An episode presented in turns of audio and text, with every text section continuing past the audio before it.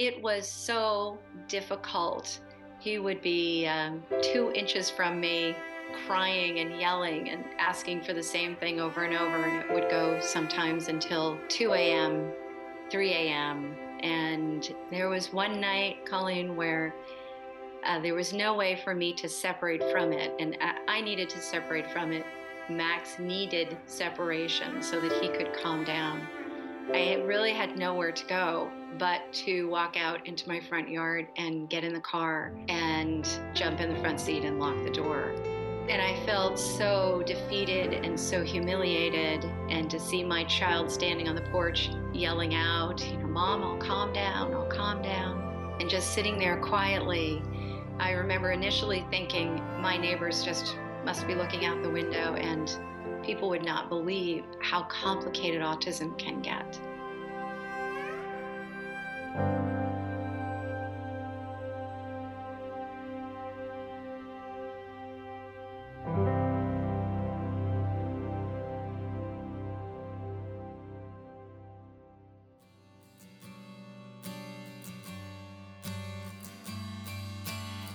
You're listening to the Reframing Ministries podcast, providing help, hope, healing, and humor for people walking through pain. Here's our host, Colleen Swindoll Thompson.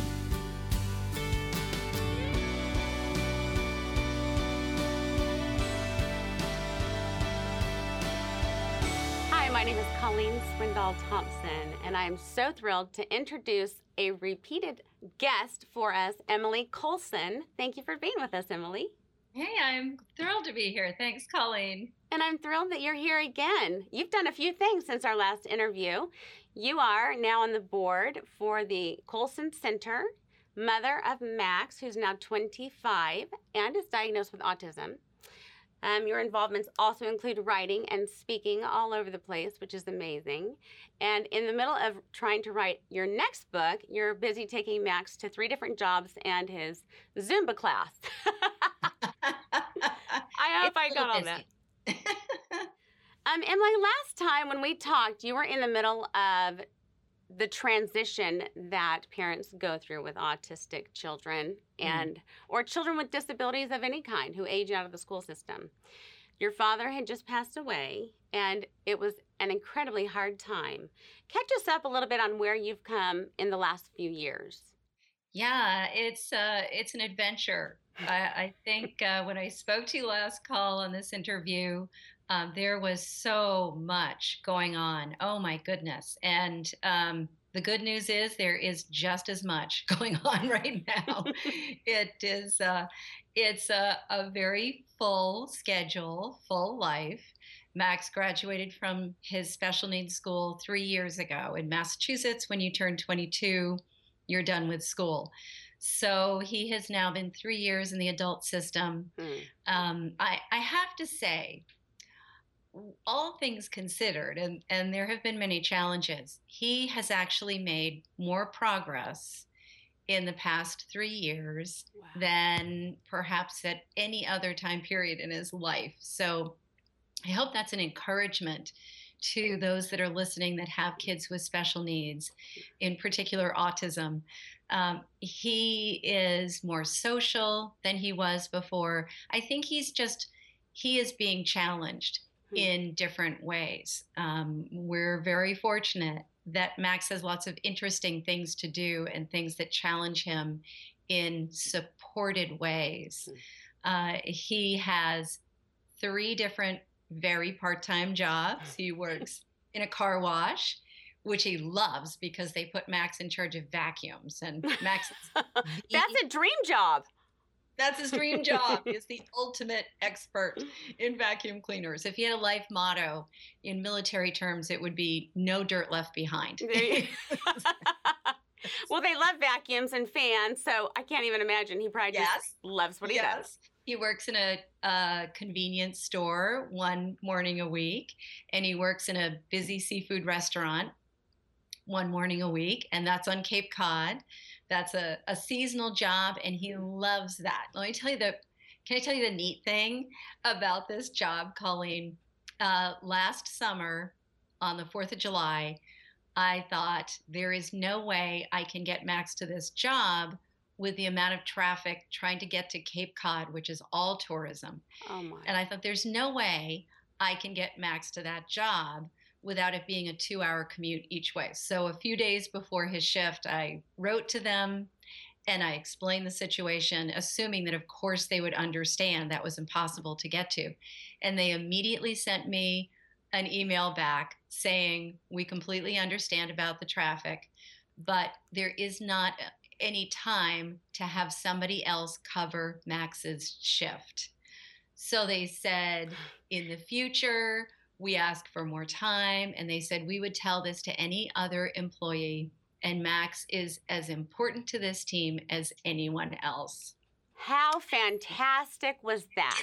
Isn't that great? It was the most humbling moment for me and the best moment for me.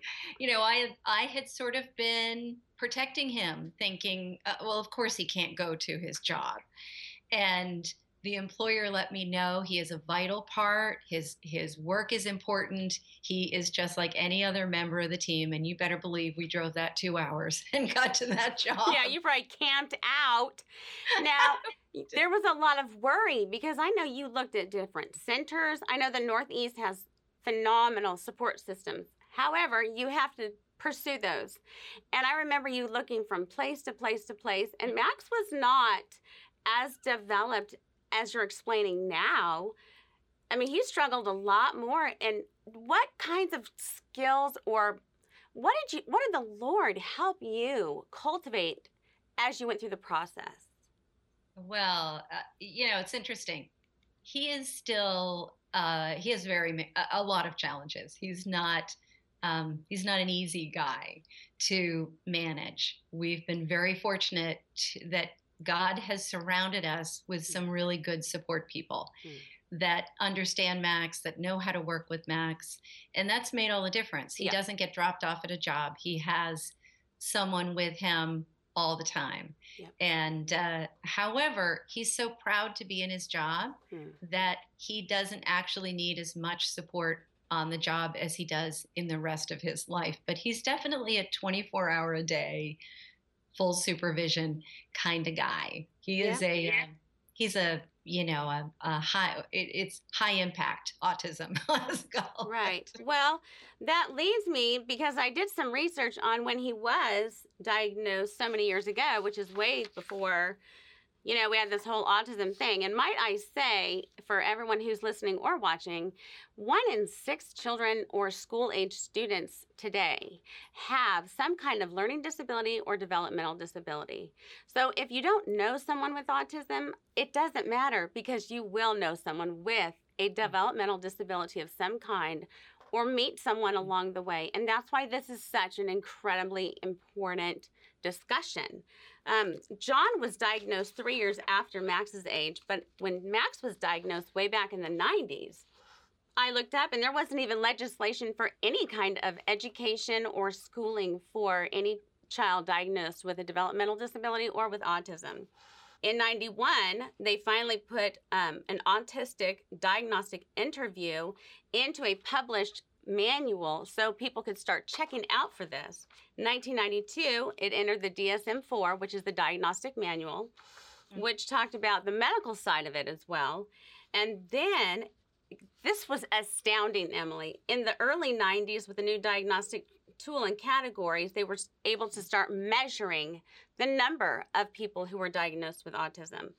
From 1993 to 2003, the number of American school children with autism diagnosed increased 800%. And between 2000 and 2010, the number went from 1 and 150 to 1 and 68. Now in 2015, as we know, it's 1 in 45. And in Korea, of all places, it's 1 in 38. Oh my. So it's an invisible disability, but it is a full impact 24 7 mm-hmm. disability, like you said. The mm-hmm. cost alone for a lifetime of a child with autism is 1.4 million. You and I can attest to that. now I know why I'm broke. But they usually, between 60 and 80%, also have some kind of mental impairment or intellectual disability, which used to be called mental retardation. And the cost for raising a child with those two diagnoses alone is $2.4 million. And that's measuring the personal family, the medical, the education, and now also the parents' time away from work that mm-hmm. is taken because of the demands of a mm-hmm. child or a young one with autism. With all of that said and all of the statistics, it can be a bit daunting. I would wonder how would what would you say to someone today who may be facing this diagnosis um, when you hear these kind of numbers?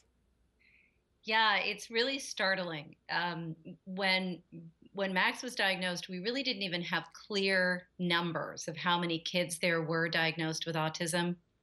It was somewhere around one in 10,000, right. maybe four in 10,000, I heard.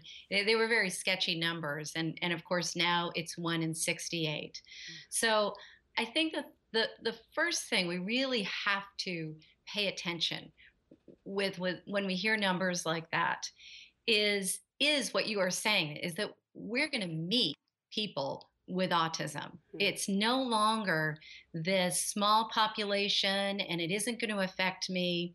It isn't going to touch my family. It isn't going to be in my circle. Mm-hmm. It it is. Now it is. So I I think one of the things we have to do as the church mm-hmm. is begin to look at those startling numbers. And I, I think we are. I think as the church capital C church, we are beginning to really think through uh, how do we step in and be present for these families? What is our role in this?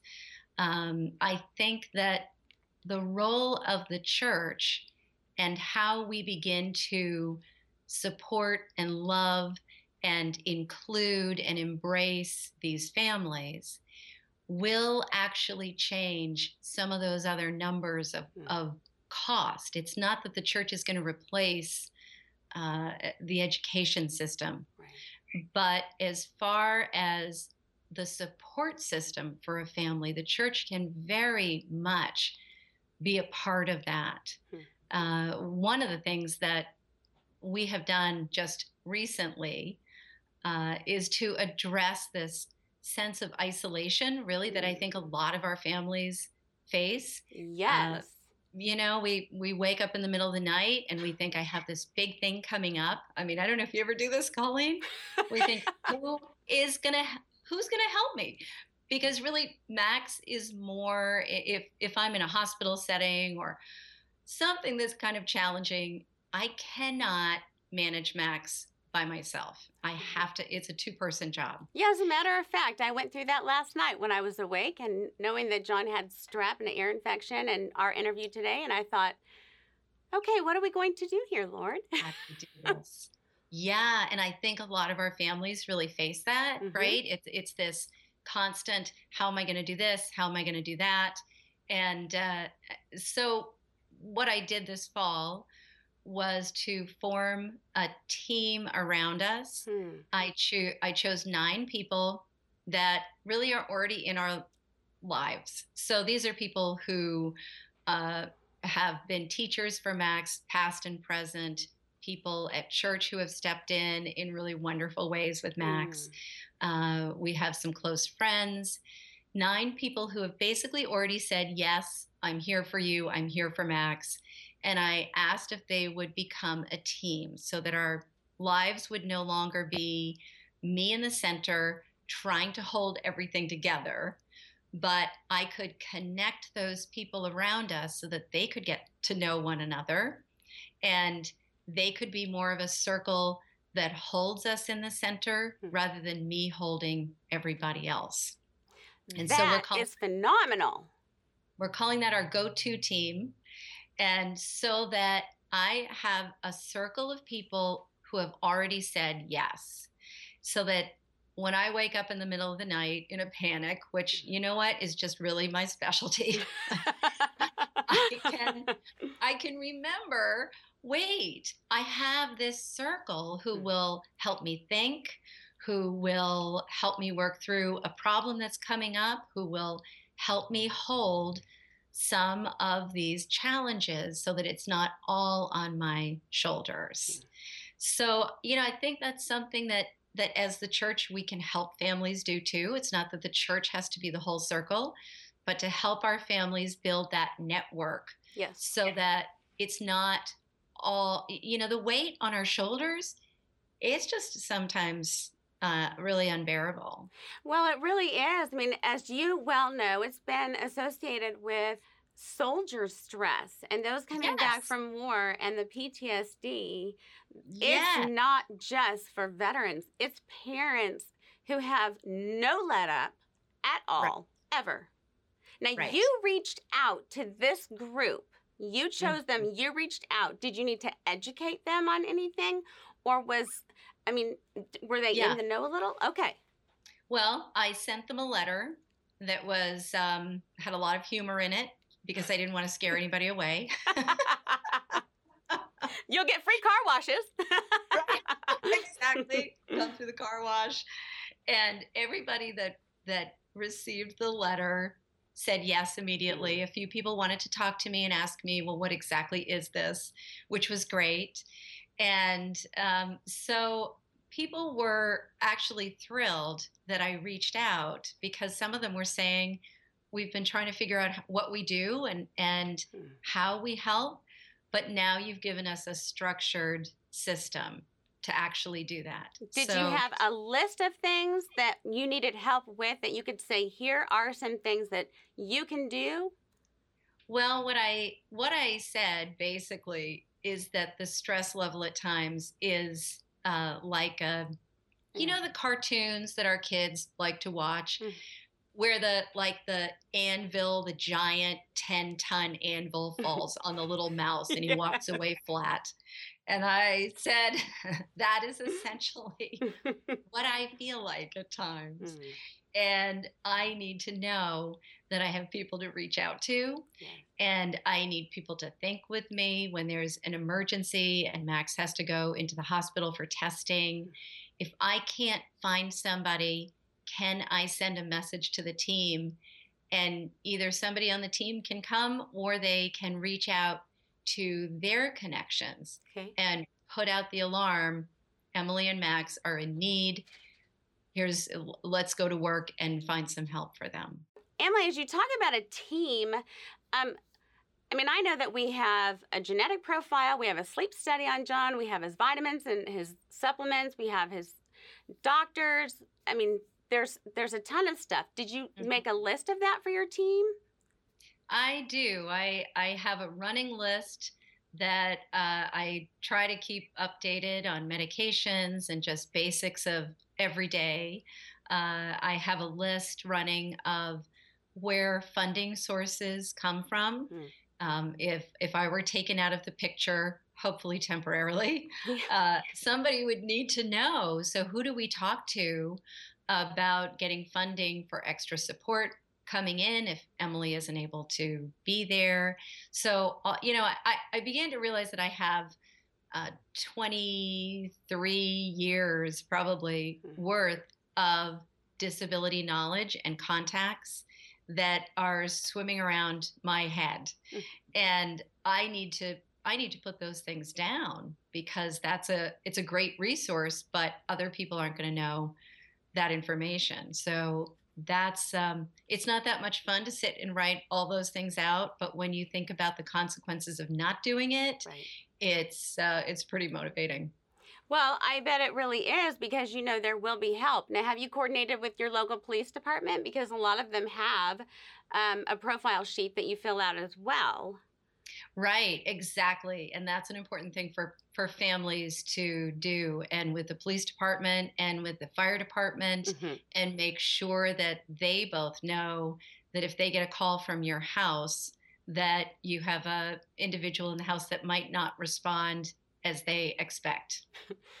Just maybe. Is that an understatement? yeah, no kidding. And, and really, what I'm hearing you say is you took the lead in that, and so you've got to hear about taking responsibility, about being motivated to pursue these things, and not sitting back and being resentful. Well, my church hasn't come to me to do mm-hmm. this. They may not know or be afraid, or they may be afraid to know what to say. So Exactly. It's our job to step up. Now, on the flip side, let's say because our numbers are so high, mm. when a child at church is throwing a fit, mm-hmm. stop mm-hmm. judging.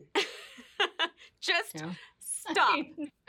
I am I'm at the place now where I think I'm going to just say that directly. Here's what you do you say, Can I help you carry anything? Is there something I can get for you? What do you need? And it's our job then to say, you know, thank you. This is what I need. That's working together. It is. And, you know, I'm, I'm so glad you brought that up. I, am so thankful for our church. This has mm. been really an amazing journey. And I, I had probably spoken in our last interview about Max's journey into church and how we were home for five years because really we couldn't go anywhere. So church was no different than anything else. But over the course of our being back there and getting in in some kind of unconventional ways, mm. you know, we started at the end and came for the cleanup hour. And we did that for six years. And Max got to know everybody. It was a beautiful way to connect, for Max to connect with the church. He started greeting he began serving at the Welcome Center. So now essentially Max comes to church to serve.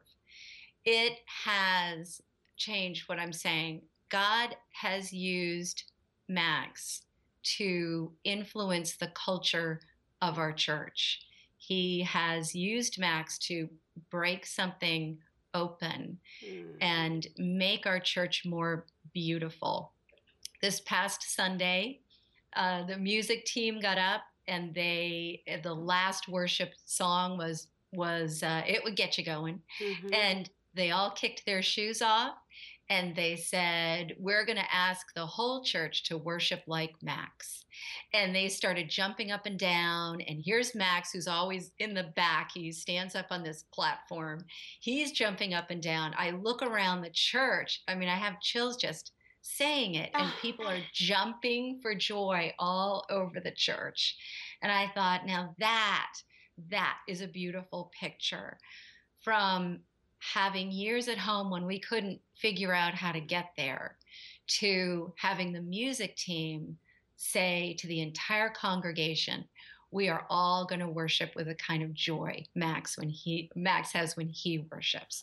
Is that is that amazing? It's so incredible because just yesterday on the Colson Center site, this fits perfectly, Emily, was this this passage from 1 Corinthians 12, 21 through 26. The human body has many parts, but the many parts make up one whole body. So it is in the body of Christ. In fact, some parts of the body that seem the weakest and the least important are actually the most necessary. Mm-hmm. And the parts we regard as less honorable are those we clothe with the greatest of care.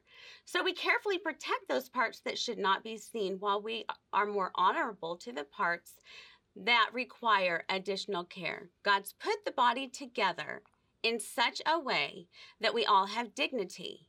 There's harmony and unity in this plan. Max has contributed to your community in a life changing way because they chose to be one body. Exactly. And, you know, I, I love that scripture because it, uh, in the NIV, it, it says the parts that seem weaker are indispensable. Yeah. And yes. I, I love that word indispensable. Like we cannot be the church without these parts that seem weaker. Mm-hmm. And yet, the weaker parts I have seen in our own church, they create this beauty within the church. It's like something truly breaks open in hearts when they see someone worship without worrying about what somebody else thinks. Uh, it's wonderful. Uh, it's extraordinary. And I watch Max get up close to people and how they are changed and how all of a sudden they feel it and they catch his joy and they start to dance. And people are trying to call Max over. So he'll kind of do that beautiful dance next to next to them.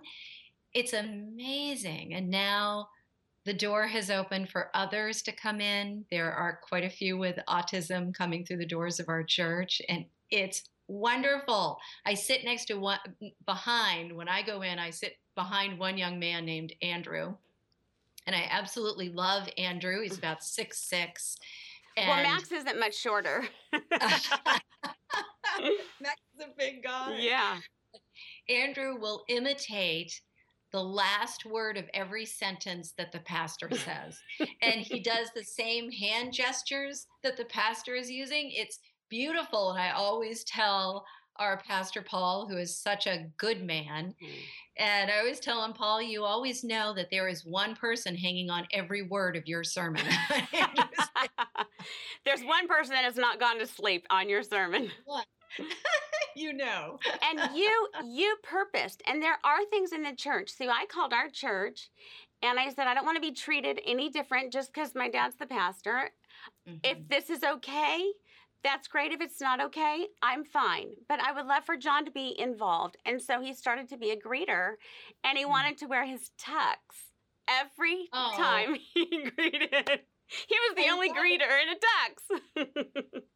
I love it and they they were okay with that and it it did open their eyes to look at how kind he is and how unassuming mm-hmm. and how hard he has to work because the noises and the sounds right. and the colors and it's so overwhelming right exactly I watch people come to the door of our church, and I have a feeling you see this too, Colleen and you know people come in and they're kind of hurried and they're thinking about a thousand things mm-hmm. and then they approach someone like max or someone like john mm-hmm. and i watch i watch them transformed mm-hmm. I, I just i watch them come into max's joy and max's excitement for the fact that he is in church mm. and it's mm. like their armor falls off all of a sudden they come in hurried and worried and i see the expressions on their faces just change and it's like they're free and they're they come in ready to worship it's an extraordinary gift that is a gift mm-hmm. and that passage talks about that being a gift one of the things i wanted to ask you in the book dancing with max it is said, um, it was one of the reviews. It says, Journey with Emily as she takes you from her darkest days of pain to her adventure through life. Max, Max becomes the tour guide, shining light on all of us. His resilient spirit has even unraveled the thinking of the brightest minds, including his own grandfather, Chuck Colson. As hmm. Emily recalls her experiences, we discover that Max's disability does not so much define who he is, but it reveals who we are. What has he revealed about you? I know. I'm glad I'm asking you that question. I'm not going to have to answer it. I know. Well, life with Max really strips off all the layers. Yeah. Uh, the things that shouldn't have been there in the first place hmm. get peeled right away. I don't know if you found that, Colleen. Um, yes. I found early on a lot of friends. It teased out friends I had yep. that I thought were, you know, wonderful friends. And suddenly they kind of disappeared because it's hard to be present with someone who is struggling and whose life is difficult. And uh, I think it takes God's strength in order for us to truly be present in the suffering of another person long term. And early on, boy, it was a struggle. Hmm. But I loved Max so much. Hmm. I think what I find on a daily basis hmm. is Max helps me find where my patience limit is every day. Never pray for it. no. Sometimes people pray for patience for me, and I think, please don't do that. Yeah. Sorry, you guys, I've got to fix this. yeah, um, please pray for anything. Pray, pray for money, but not patience. right. Uh, I there have been times that have been extremely difficult, mm. more difficult than I think um, most people could even imagine unless you are are on this journey. What's an example of that? Well, I'll I'll give you kind of a recent example. Okay. You know, Max is 25, and I would love to say, "Oh my goodness, all of our challenges are behind us. everything everything is wonderful now. We have so many blessings and so many gifts that I would not trade for anything and I am so thankful for. But the journey is very challenging. Uh, this fall, Max had a stretch and I have no idea what caused it, what triggered it. Okay. But every Tuesday night, about eight o'clock, as he was getting ready for bed, he just became extremely anxious. And uh, without giving too many details that I, I don't want to make it difficult for Max because you know what? He tries his hardest. And I think mm. sometimes the autism is out of his control. But it was so difficult. He would be um, two inches from me, mm. just uh, crying and yelling and asking for the same thing over and over. And it would go sometimes until uh, 2 a.m., 3 a.m., 4 a.m and oh, there were um, there was one night colleen where uh, there was no way for me to separate from it and I, I, needed to separate from it. Max needed separation so that he could calm down. And uh, i really had nowhere to go but to walk out into my front yard and get in the car and uh, jump in the front seat and lock the door. Mm and I felt so defeated and so humiliated. Mm-hmm. And to see my child standing on the porch yelling out, you know, Mom, I'll calm down, I'll calm down. And just sitting there quietly. And I remember initially thinking, uh, my neighbors just must be looking out the window and people would not believe how complicated autism can get. And as I sat there by myself in the dark, I began to look up at that dark sky and those bright white stars. Mm. And I thought, even in this, God is still on his throne. Jesus is still who he says he is.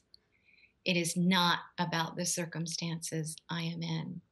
God's power and strength and beauty and truth does not depend on my circumstances. Mm. And that's where we find our hope. That's it. That's our hope. I'm thankful that that patch has calmed down. It came in as strangely as it went out, but we were months uh, going through that. But God is still, He is still who He says He is. And that is our hope because we don't always know if our circumstances are going to change you know, there's a strong possibility, uh, apart from God's intervention, that Max will have autism his whole life. Right? right? We kind of know that about right. our kids. We right. we uh, we know God's power uh, is able. He's able to do anything, and He could choose to change those circumstances uh, in, in a second. Uh, we also know that there are circumstances in our lives that we will have to endure and face and that don't end nice and neat and pretty. And we can look back and say, goodness, we got through that. Look at that. Yeah. Some things continue, some things will be a struggle our whole lives. However, God still promises, never will I leave you, hmm. never will I forsake you. what that experience and what other experiences do for me and what they can do for us is cause us to continue to seek God in the midst of it. Yes, yes. And he gets blamed a lot of times when our Yeah. circumstances don't change the way we Mm. want them to and the Mhm. way we have faithfully prayed. Be, but our hope is in a change of circumstance, not in Christ. Right. Right. And of course, we want those circumstances to be fixed. Of course, we do. Right. Yeah. And yet, there, there are times in my life, and you probably felt this too, Colleen, where it is so challenging that I am breathing in, and with every breath, I am breathing out, die to self. Yeah. Die to self. Yeah. And sometimes I do that for an hour, sometimes it's two hours where I'm just asking God with every breath to give me that strength and to undo myself. You know, I had a dear friend who used to say, uh, breathe out me and breathe in Jesus. That Mm. we need that kind of uh, intimacy with with Jesus, where He is in our every breath, and we are aware that He is. He is our every breath. And sometimes when I'm in that tough place, Mhm. I am reminded that maybe this is exactly where God wants me to be personally. Maybe this is where He wants me to be, where I am that dependent, and I am reminded on my uh, of my dependence on Christ. Well, another thing that I wanted to point out um, for many who have the diagnosis of autism or a developmental disability, there are what is called comorbid syndromes. And I don't know if Mac, well, anxiety would be one of them, obviously, which he struggled with. Jonathan has had all of the has all of these, but there's gastrointestinal issues, seizure and mm-hmm. epilepsy, intellectual disability, ADHD, bipolar, obsessive compulsive disorder, Tourette's and tic disorders, clinical depression, visual problems, and then there are all the therapies that they say early intervention, early intervention, which there does need to be early intervention. It does. But the therapies, I mean, we did all of them speech and language, occupational, weighted blankets and weighted clothing, vitamins and minerals, alternative diets, vitamins, essential oils. And I thought, I, I put my hope, I thought these things are going to help him Mhm. when essentially it was. Colleen, these things you're trying to fix him. We need to define the difference between helping and supporting and then wanting to fix. John doesn't need to be fixed. He needs to be supported. So finding my I ran into a wall when I realized he got so much worse. After all this work, my hope was not in Christ. It was in this. And I didn't Mhm. know how to hope in Christ. I felt like he had let me down Mhm. when essentially he had called me to his side. It's all I had left. So, Yeah. talk a little bit about hope, Emily, like you just Mhm. shared, and Mhm. finding that.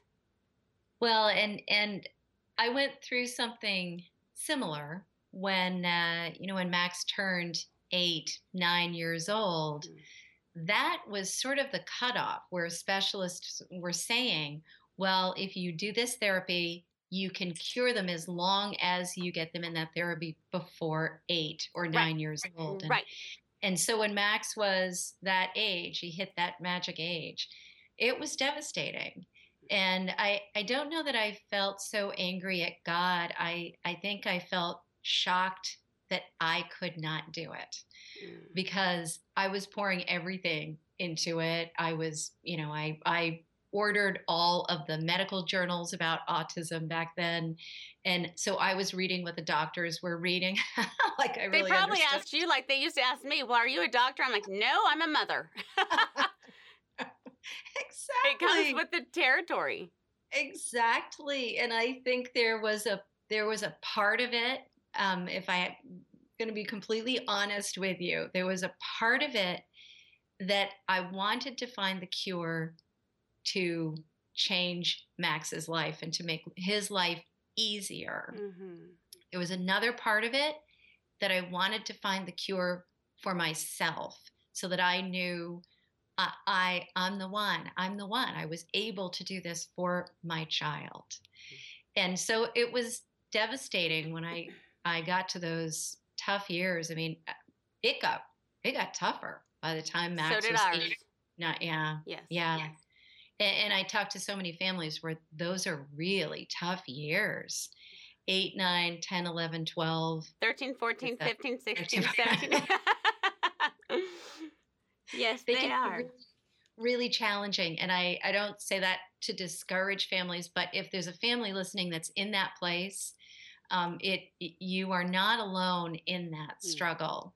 Um, I'm I'm so thankful that Max has made tremendous progress. Mm. Now he has not in any way lost his diagnosis of autism, but he's made progress, and we do want to give our kids every chance, every opportunity. So I, I think we need to recognize that those are good things, getting our kids in the right schools and having a good diet, having a healthy diet. You know, Max is on a, a pretty strict diet Mhm. and that helps him. I am on a really strict diet, not because I want to, but for health reasons, and that helps me dramatically. So, you know, exercise, doing things that are really uh, logical and uh, good nutrition, vitamins, you know, there- Yes, there's yes. logical things we do, but there are also those things that are pretty far fetched that we reach for in desperation. So we need to be smart about that. And at the same time, I think we need to think about how we love our kids, even if nothing ever changes. Hmm. So our, our love can't be contingent in any way on, you know, I, I, I love you, but I want to fix you. Hmm. It needs to be, I love you exactly as you are. Let's see what help we can get for you, right? Right. I think for our, families to recognize that distinction. Yeah, that's very important because we can become so spiritually disillusioned because they really do reveal what's in us. It's not our Right. circumstances. Right. So, Right. so many of us think, well, if I know the Lord and I pray hard, then my mm. circumstances are to get better. When, Right. gosh, every time I open my Bible, they had pretty terrible circumstances. Doesn't look so good, does it? no. And I- I I just think let's get back into the word that says your circumstances are going to stink. And that doesn't mean God is bad or that he's made a mistake or forgotten you. It means Mm. this world is fallen and he has he provides himself for us 24/7. Yes, he does. You know, I was just reading in Matthew, and I wish I could tell you exactly where it was, but my mind doesn't hold numbers. and uh, I don't know why. it's holding other things, but it doesn't hold numbers. Uh, the story of the blind man Hmm. who um, there was a crowd who was coming, and the blind man was not part of the crowd following Jesus. The crowd was following Jesus, and the blind man called out from uh, the side of the street, called out to Jesus and called him Lord, knew he was Lord. And I think about how Jesus stopped. The crowd, first of all, was saying, Be quiet to this man. It's kind of familiar, I think, for a lot of our families who are struggling to get into church. Yeah. The crowd was saying, Be quiet. But Jesus stopped and turned and said something like, um, What is it that you want me to do for you? I thought that's so interesting because Jesus would have already known, right? He knew. Yes. but he wanted this man to ask. And when he said he wanted his sight, Jesus could have healed him instantly if he had wanted to do it that way, but Jesus reached over and touched his eyes Hmm. to heal him. Uh, see, it's that intimacy. Jesus did not have to touch his place of hurt, his place of need, his uh, woundedness. He didn't have to actually touch him, but he chose to touch him. And that's the kind of intimacy we can count on in Jesus, that he will touch us in our most broken, wounded place of need. And sometimes we have to wait on that because, Yes. like you were sitting in the car with Max Mhm. screaming, Mhm. waiting for the Lord to touch your heart. Yes. He's not on our time. And that's the other thing I've had to learn is human time and God time are two very different times. Yes, they are. And yes. so patience is essential. Well, you you recently spoke at Washington D.C. Evangelical um, for Life Evangelicals conference. for Life conference. Yes, we had the most wonderful time. It was right before the March for Life, and just a great time to be together and think through some of these issues of the sanctity of human life. That's critical because as they do a lot of the genetic studies and a lot of the DNA studies they are doing now through various organizations, they're even taking it to the point of, well, if there's a positive, almost like it is with Downs and the amniocentesis. And Mhm. there's a whole there's a whole moral level that I think we're going to get to in the future. You Mhm. spoke and you wrote to me and said from womb to tomb. Tell me Mhm. about that. Well, the awesome thing at this particular conference, as we were getting ready for the March for Life, which, by the way, was in the midst of a giant blizzard in Washington, D.C., That's right. the wonderful thing was to be able to talk about these issues as they apply to the unborn baby in the womb, Mm. but also to the disabled, also to the elderly. Mm. And one of the examples I gave, actually, I have with me that I would love to show you. Yes. Um, when we think about the sanctity of human life, we talk about that a lot in our churches.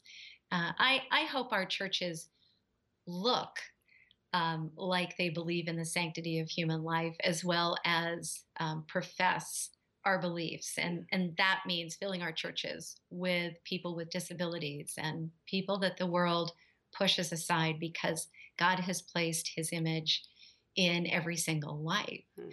So I have this little silver cup. It's very old and it's tarnished and it's dented and it's scratched and the inside is very scratched. I don't know if that happened from wear or if it happened that way when it was made. If you were to see this little silver cup in an antique shop, I don't think you'd probably stop and pick it up. It's not very beautiful. If you were to, if they were to put a value on this in that shop, I don't think it would get very much from a worldly perspective. It really isn't worth all that much. Mm. And yet, this cup is precious for one reason because on the bottom, there is a tiny mark. That's the mark of my great grandfather. This cup is precious because it bears the mark of its creator. Ah. Every life is precious because every life is made in the image of God. Every life bears the mark of our creator. Our value is not determined by what we can or cannot do. Our value is not determined by our dents or scratches or scrapes or age. We are valuable, we are precious because we are God's. And nowhere in scripture does he say we're valuable and we're his if we're able. It Right. just says you're valuable, you're God's, period. And isn't that great news for all of us? I'm so glad because the gents are only getting bigger. but what a wonderful analogy that is. Mm. And you can't even see that on the bottom, so you wouldn't think two things about it. No, it's so tiny. And this is so precious to me. Um, there are only a few of the pieces left that my great grandfather made. And so they become even more precious. And they're precious because of that mark, just as we are precious because we bear God's mark. Emily, I think we could just sit and talk for another five hours, but I don't think anyone wants to listen.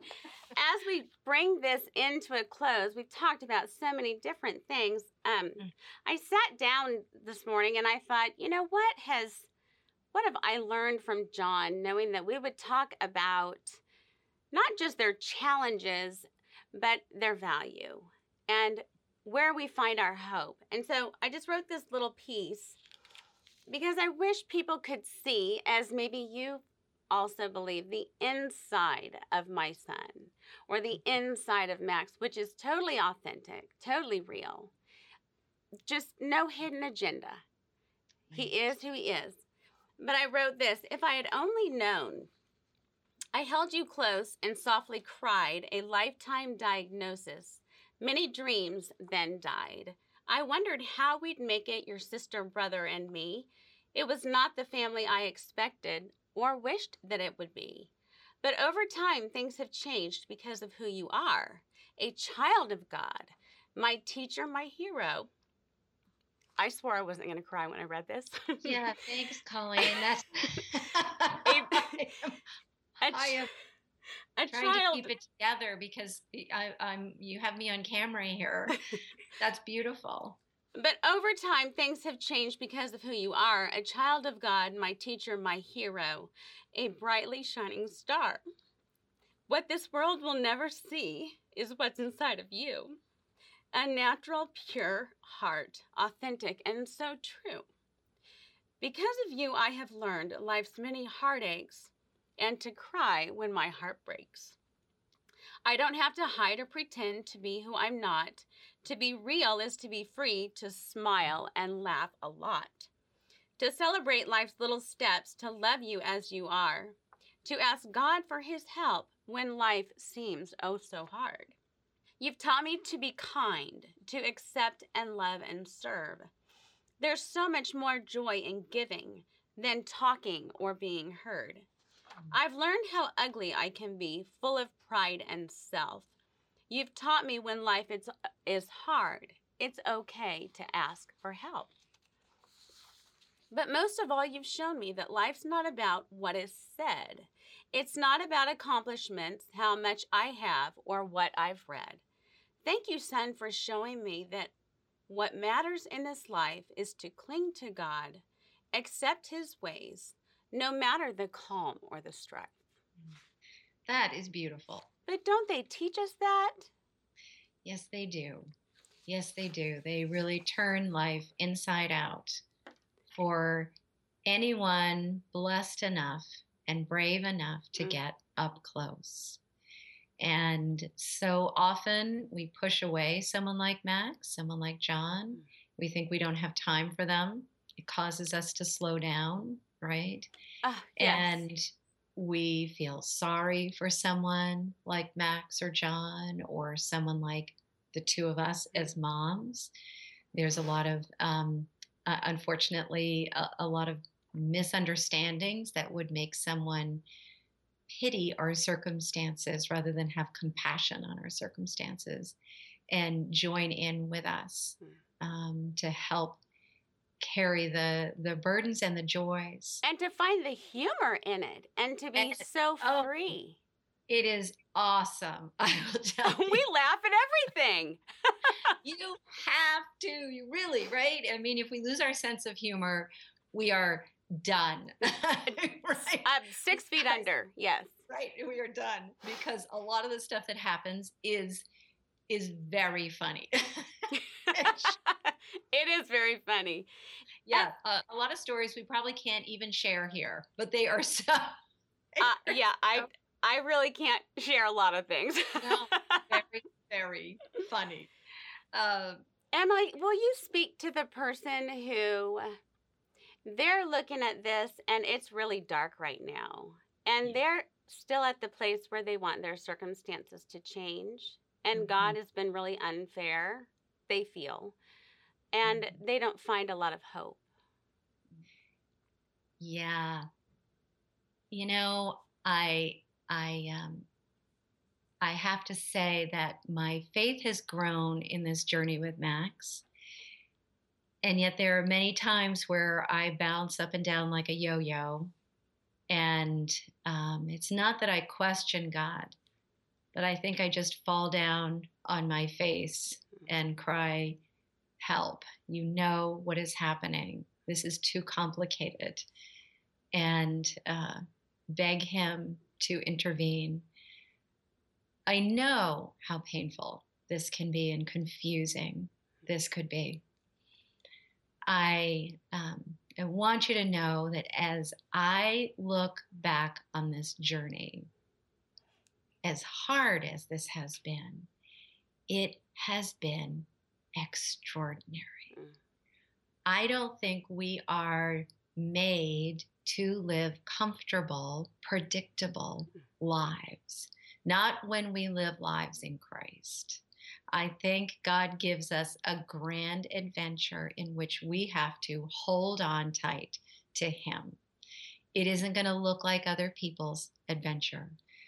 God, as we know from that beautiful scripture, He designs each part of the body to be unique. That means me, that means my child, that means you. Hmm. Every single one of us is designed with a unique purpose. That does not mean it's going to be easy or comfortable. It isn't. But Jesus told us in this world you will have trouble, but take heart, for I have overcome the world. God will grow you to have compassion on those around you who are struggling in similar ways.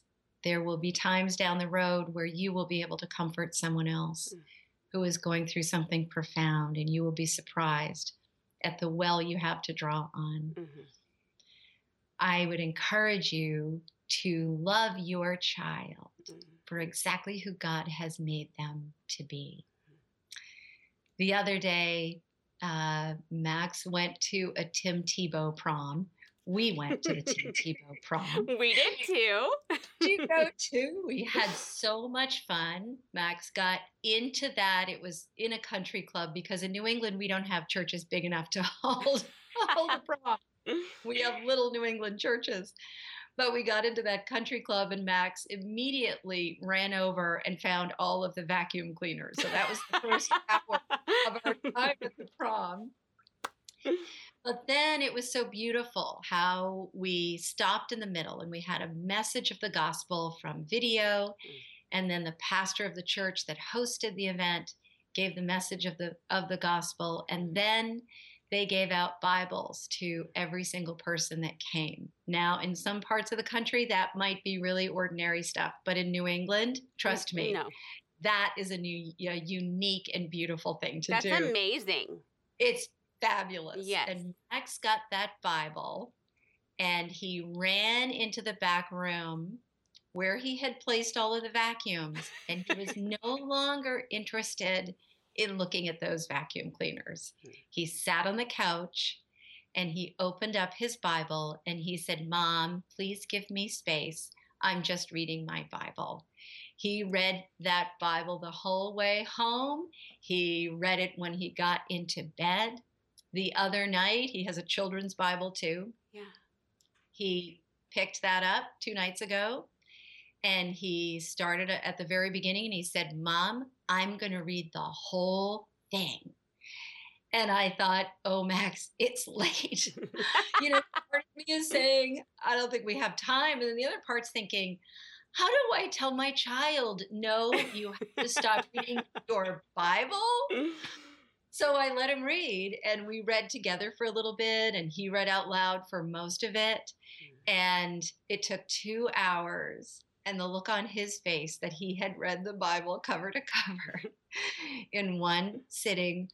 Oh my goodness. He was so full of joy. And I looked at him and I thought, you know what? My pastor is so right when he said about Max years ago when, when he hardly had any language the Holy Spirit speaks Max's language.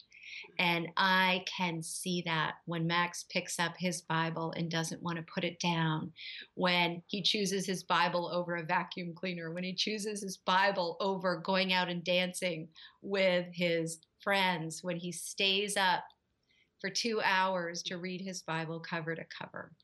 There are extraordinary experiences in this journey of special needs. And I want any mom who is starting out or any mom who is down the road on this journey, still parenting an adult with a significant disability, to watch for those moments of beauty mm-hmm. because they make it all worth it. They make it all worth it. You know, Emily, we've talked about all the other things going, not all, but we've touched the surface on so much of autism. And yet, it really is about setting aside the vacuum cleaners, the jobs, the time frame that we think we can or can't make, setting aside sometimes our friends and being alone with God's word. Max mm-hmm. just taught me something. so tell him thank you. tell him. um, and give him a big hug for me. And if he wants to vacuum my car, he can. we'll come over anytime. All right. He'll bring his own vacuum. well, we have several ourselves, actually, so they could share.